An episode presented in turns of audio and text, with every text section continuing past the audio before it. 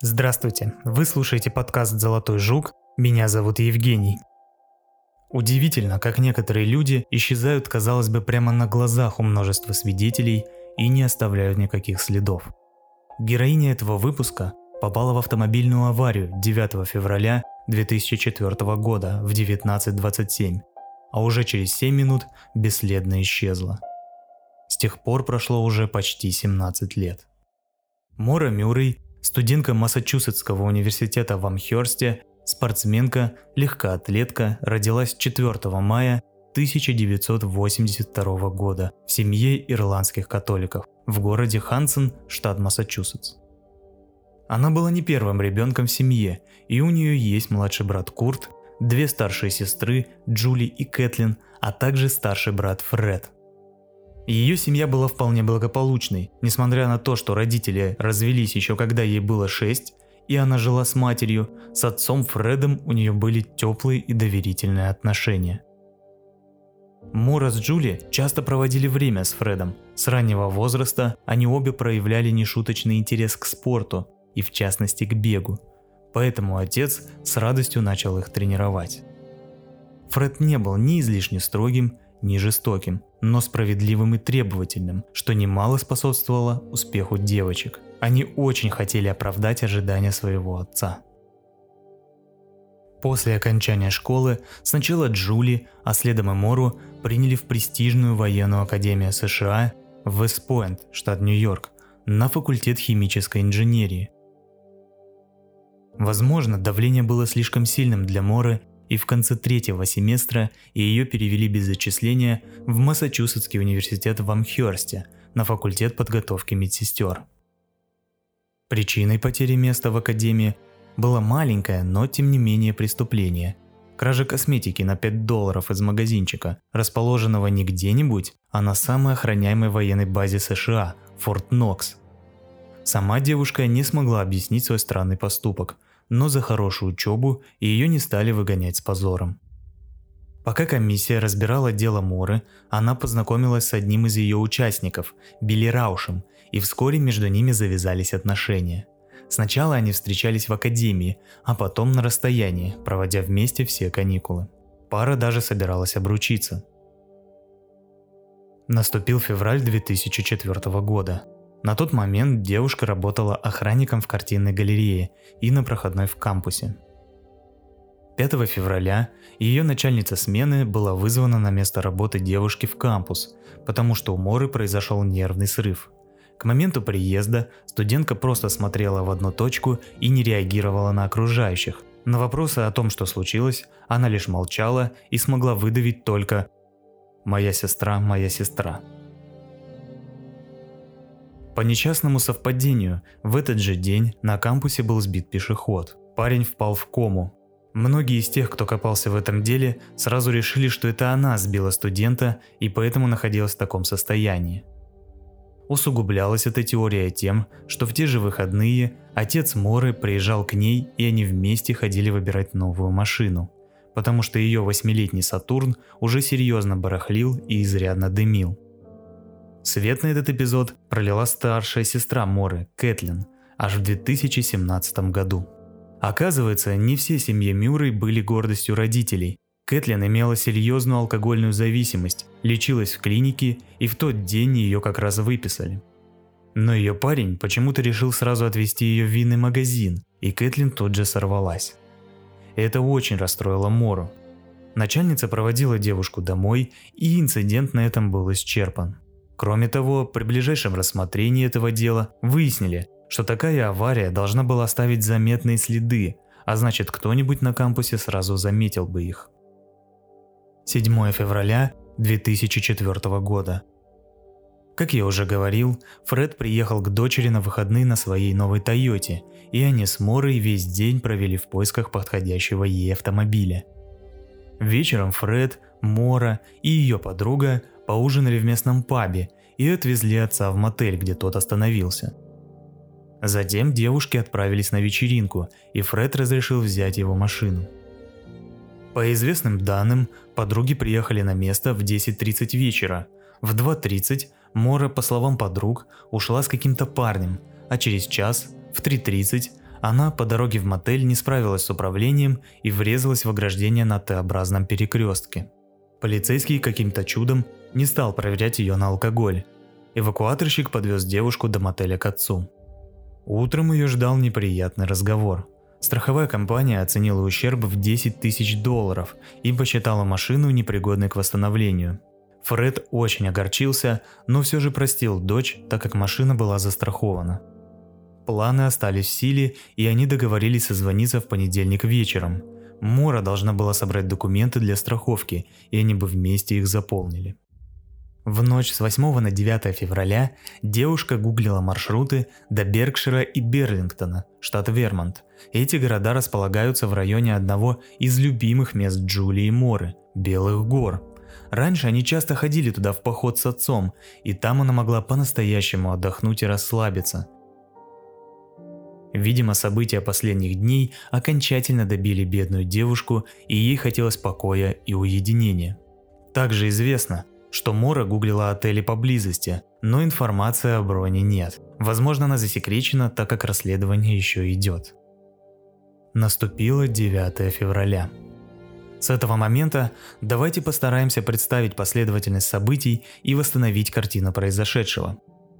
Мора проснулась, собрала вещи на неделю, в том числе форму для легкой атлетики, мягкую игрушку и учебники.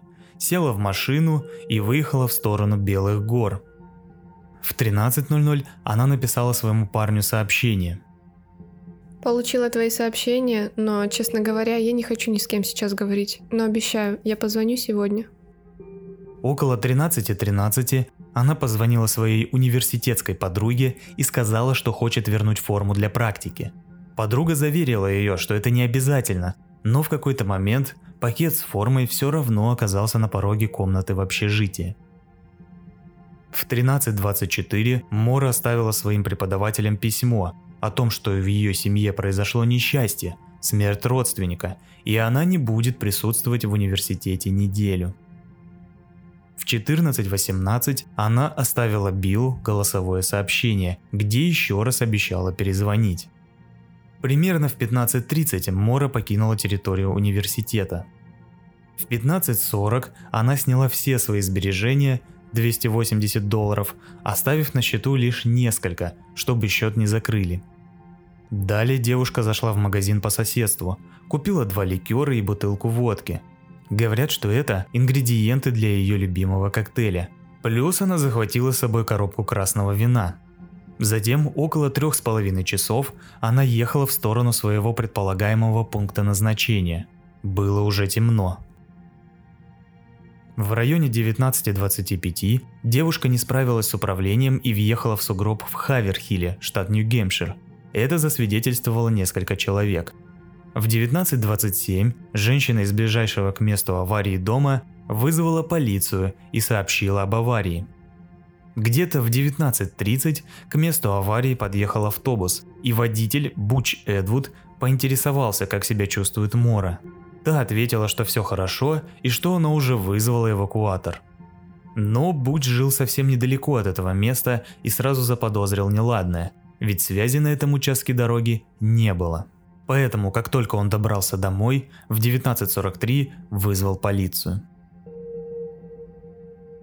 По официальному отчету, полиция прибыла на место в 19.46. Машина была закрыта, а студентки уже не было поблизости.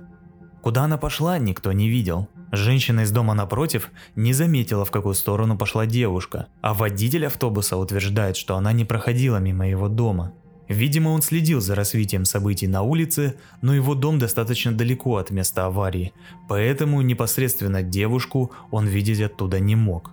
Кроме того, он заметил, что пока ехал к дому, мимо него проехало несколько машин, но запомнить марки или цвета он не смог. Вот так за 7 минут, пока все отвлеклись, Мора Мюррей исчезла. На месте аварии полицейские обнаружили закрытую машину – Внутри были некоторые вещи, туалетные принадлежности и бланки, которые они вместе с отцом собирались заполнить. Там же был найден чек из супермаркета, на основании которого и сделали вывод о времени, когда девушка совершила покупки. При этом в машине не обнаружили ее рюкзак, а значит она пропала вместе с ним. Кроме того, нет информации или она засекречена о том, найден ли был весь купленный алкоголь. Сначала говорили только о смятой коробке с вином, но вроде бы несколько лет назад сообщали, что нашли все. Кроме того, в машине обнаружили банку от содовой, которая сильно пахла алкоголем. На лобовом стекле с внутренней стороны полицейский обнаружил трещины, как от удара, но свидетели утверждают, что с Морой внешне все было в порядке. Второй полицейский обнаружил в выхлопной трубе тряпку, происхождение которой выяснить не удалось. Полиция отогнала машину. На следующий день, 10 февраля в 12.36, полиция разослала ориентировки на девушку по всем постам. 11 февраля к поискам присоединился отец Моры. Были задействованы поисковые собаки, но они потеряли след на расстоянии 100 метров на восток, в сторону дома водителя автобуса. Что же произошло тем вечером в Хаверхиле? На этот счет существует немало теорий, написаны книги и выпущен документальный фильм. Давайте рассмотрим основные. Первая теория – это самоубийство. Стресс, который Мора испытывала в последние дни, две аварии, срыв сестры, разочарование отца и загадочная вечеринка в ночь с 8 на 9 февраля, о которой никто ничего не может толком сказать, наталкивают на мысль, что она решила набрать алкоголя, напиться и прекратить свои страдания в месте, которое она очень любит. Кроме того, такую версию первым делом выдвинул ее отец. Он рассказал про любимую книгу дочери, которую, кстати, полицейские нашли в салоне автомобиля. Она называется «Небезопасности. История о скалолазании и смерти туристов в Белых горах». Он даже употребил один из терминов, взятых из этой книги в отношении Моры. Решила сойти с тропы. Скорее всего, Фред и сам не верил в свои слова, но полиция на основе его предположения зацепилась за версию о самоубийстве и в итоге перестала проявлять должную активность по делу. Ведь в этом случае тело найдется само и можно просто ждать. По поводу тряпки в бензобаке он тоже успел высказаться. Ее Сатурн сильно дымил, и Фред якобы сам посоветовал ей заткнуть выхлопную трубу, чтобы полицейские не останавливали ее по дороге, если она захочет куда-то поехать. Эта теория не подтвердилась экспериментально. Кроме того, соседка видела какую-то возню возле багажника, так что возможно, что Мора сама заткнула трубу. Но зачем, непонятно. Есть два варианта. Либо она хотела надышаться газом, либо таким образом поджечь машину. Но они обе не вяжутся с тем фактом, что это абсолютно неэффективно, а Мора, как мы знаем, поступила на инженера в престижный университет, поэтому сомневаться в ее интеллекте не приходится. В конце концов, и отец признал, что это маловероятно, и скорее всего она просто хотела отдохнуть в самом любимом месте, попала в аварию, а ее похитил и убил какой-то заезжий преступник – который совершенно удачно для него оказался в том месте и в то время. Вторая версия – это побег.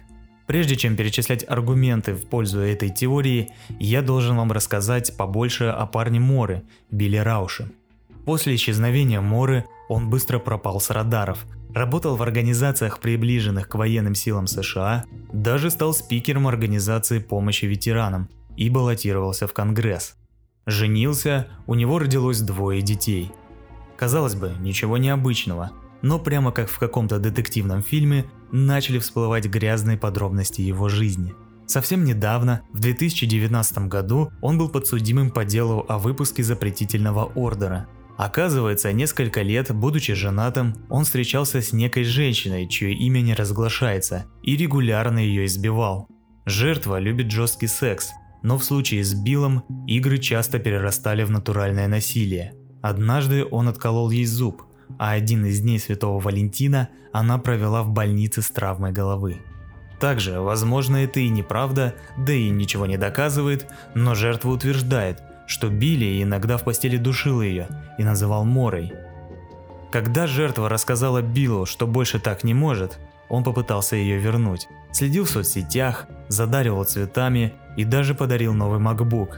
Но его это не спасло, и суд вынес решение в пользу жертвы. Но и это еще не все.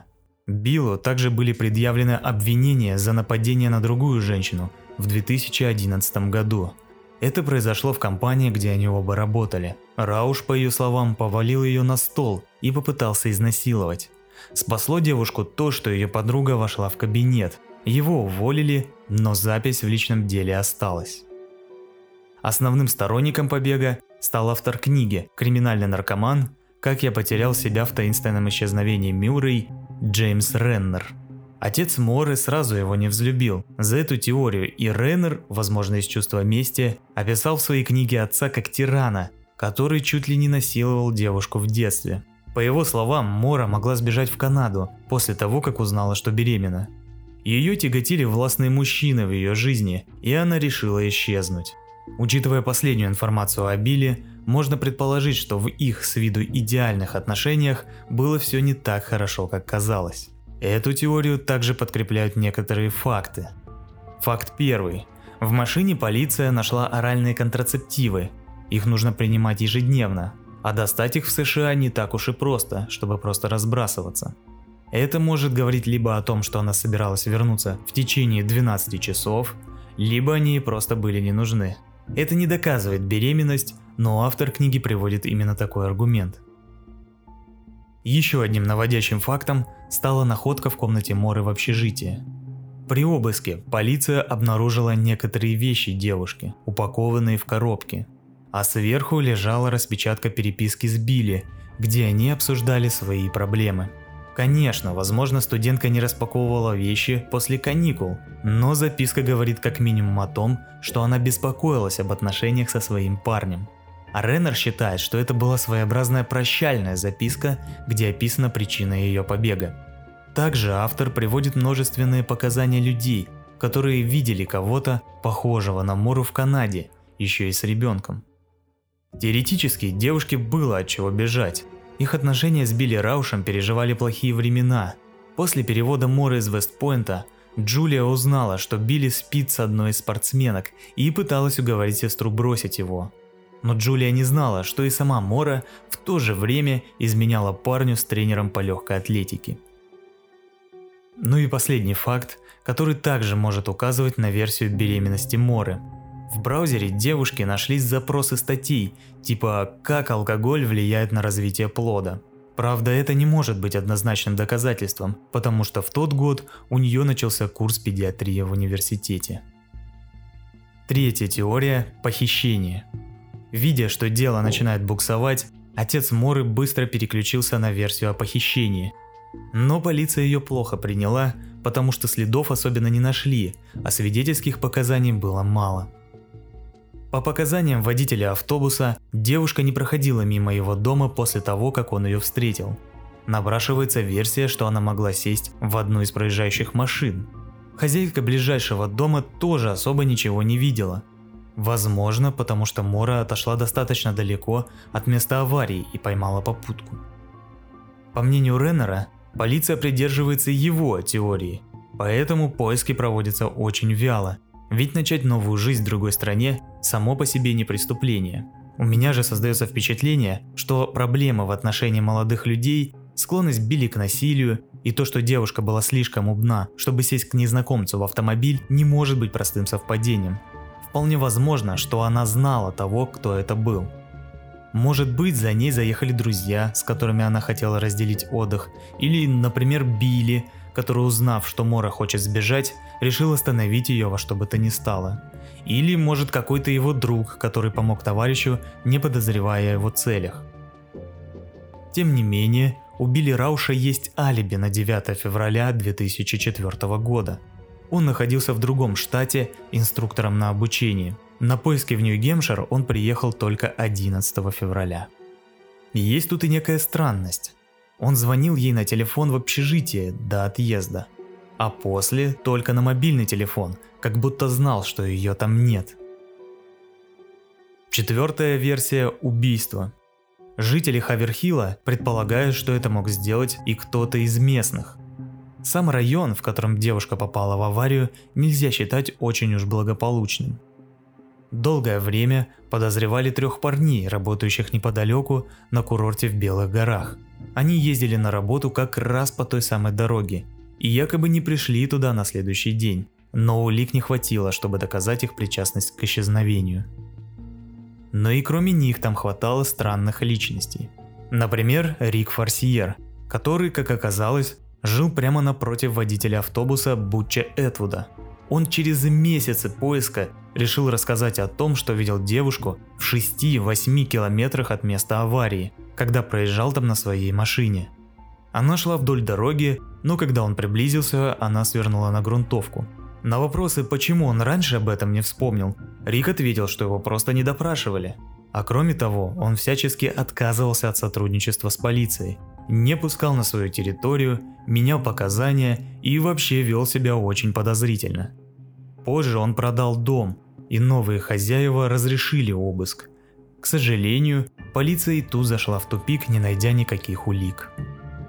Но куда более жуткой вещью, произошедшей вскоре после пропажи Моры, был окровавленный нож, присланный отцу девочки по почте. Его прислал некий Ларри Молтон, который утверждал, что нашел его в бардачке автомобиля своего брата, Клода. Клод на тот момент жил в полутора километрах от места аварии. Конечно же, Фред передал нож полиции, но результатов исследования так и не было опубликовано. В 2006 году, когда Молтон уже не жил в том доме, семья Мюррей наняли частного детектива, который прошел по дому с собаками, наученными искать останки. Они среагировали в стенном шкафу Молтона. Мюррей направили в полицию ковер из этого шкафа, но результаты также не были опубликованы. В 2016 году детектив еще раз пришел в этот дом, но уже с ведущим подкаста о пропаже Моры, и даже собрал кусочки дерева со следами крови. И даже оказалось, что она принадлежит двум разным людям. Один мужчина, а вот пол второго человека определить не удалось. Разгадка снова ускользнула от семьи Мюррей. Что же мы имеем в итоге? Множество противоречивых версий, разрозненных деталей и улик – все версии имеют право на существование, но при этом ни одну из них так и не удалось доказать полностью. Расследование продолжается, и, может быть, новые подробности из жизни Билли Рауша смогут перезапустить дело о пропаже Моры Мюррей и докопаться до истины. А может, это лишь очередной тупик. Я перечитал множество статей на эту тему, но так и не добрался до книги Джеймса Реннера – Возможно, вы читали ее и знаете еще что-нибудь, что я мог упустить.